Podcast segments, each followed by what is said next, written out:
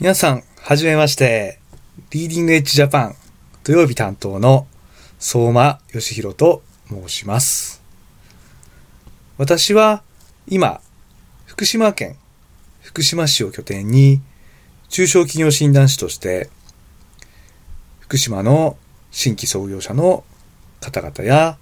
中小企業の皆様の経営支援の仕事をしています。これまでは創業支援というものに力を入れて活動してきたんですけども、これからはそこにプラスしてですね、福島の企業、東北の企業のですね、海外展開の支援にですね、力を入れて活動していきたいなっていうふうに思っています。そういう思いを持つ中でですね、えーいろんなご縁があって、越境3.0に参加するようになり、その中から生まれた、この Leading Edge Japan のメンバーに参加することになりました。で、えーこの Leading Edge Japan海外販路拡大大作戦の第1弾の授業はですね、今年の10月に中国の臨沂という都市で開催される大きな展示会の中でですね、我々のネットワークで、その臨沂の政府の皆さんとつながりがあるからこそ実現できた初めてのですね、ジャパンパビリオンをですね、えー設営するという企画になります。この臨沂についてはですね、えー4月の末にですね、実際に我々メンバーで視察に行きまして、えーどんな都市なのか、どんな販路拡大のチャンスがあるのか、どんなものがこう求められてるか、みたいなことはですね、えー実際に見てきて、その様子をですね、また別途、この後皆さんにお伝えしていきたいなと思います。で、私はこの1回目のこのプロジェクトすごい、あのー燃えてます。というのも、私にとっては中国っていうのはすごい特別な場所なんです。もう中国がですね、私は本当に大好きな、えーお男でして、まあ日本から海外に展開していきたいっていう中でもですね、特に、えー日本と中国の架け橋になりたいっていう思いが実は強いんです。だから、えー今回のプロジェクト 1, 回目がですね、中国でやるぞと言った時に、えーそれならこのプロジェクト関わりたいっていうことで、えー参加させていただいてます。で、なんでそんなに中国に対して思い入れがあるのかっていうことの、えー理由というかですね、私がそういうふうに思ったきっかけについて、今日はご紹介させていただきたいと思います。それは私がですね、え大学時代に中国に留学した経験が全ての始まりになってます。今から約20年前ですね。まだ1999年だったんですけども、大学生の私が初めて、あの、中、海外に行ったのがその中国でしたし、えー初めての海外がいきなり留学っていうことで、えー行ってからずっとですね、えー半年間だったんですけども、日本に帰ってこない中国で生活するという経験をしました。で、その中でですね、本当にたくさんの中国人の友人との出会いがあって、彼らからいろんなことを学ばせていただいて、経験させていただいたことが、今の私の原点というふうになってます。でその中でも特にですね、えー印象深かった出来事がですね、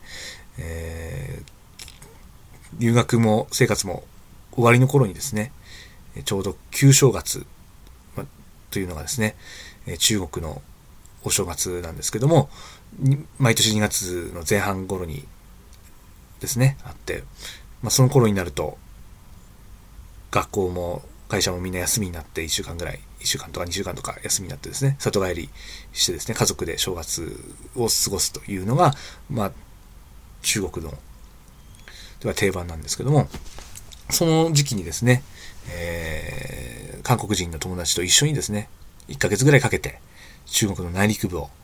旅行した時のことなんですが、一番最初に目指したのはですね、ウルームチという都市で、私が留学したのは北京の近くの河北省、保定市というところだったんですけども、そこから、えー、電車で3日間かけて、たどり着く、やっとたどり着ける都市なんですけども、まあ、シルクロードのですね、えー、まあ、中国でも一番本当に西北の地にある砂漠を越えてたどり着くようなですね、都市なんですけども、そこに、えー、向かう途中にですね、その電車の中で知り合った中国人と仲良くなりまして、で、電車で仲良くなったらですね、今度はあの、着いたら、実家に遊びにおいでっていうふうに誘ってもらったんですよ。日本じゃ普通ありえないですよね。えー、自分が帰省してる、ふるさとに帰省している途中に電車の中でたまたま知り合ったわけのわからない外国人二人をいきなり自分の実家に連れてって家族に紹介して一緒に年越ししようなんていうことなんてまずありえないんですよね。でも中国では結構そういうですね、出会いがあったんですよ。他にも重慶っていう都市で、えー、切符を買おうと思って並んでたら、後ろに並んでた女の子に声をかけてもらって、街を案内してもらったりとか、そんなですね、あの、出会いがたくさんあってですね。なんで、そんな見ず知らずの人にそんな優しくしてくれるのって聞くと、中国の人はみんなご縁がありますから。っていうふうに言うんですよ。中国では、中国語では、用言フェンって言うんですけど、その言葉が私の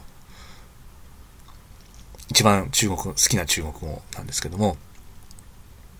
で、えー、ウルムチについて、その、電車で出会った男性の王さんって言うんですけども、王さんの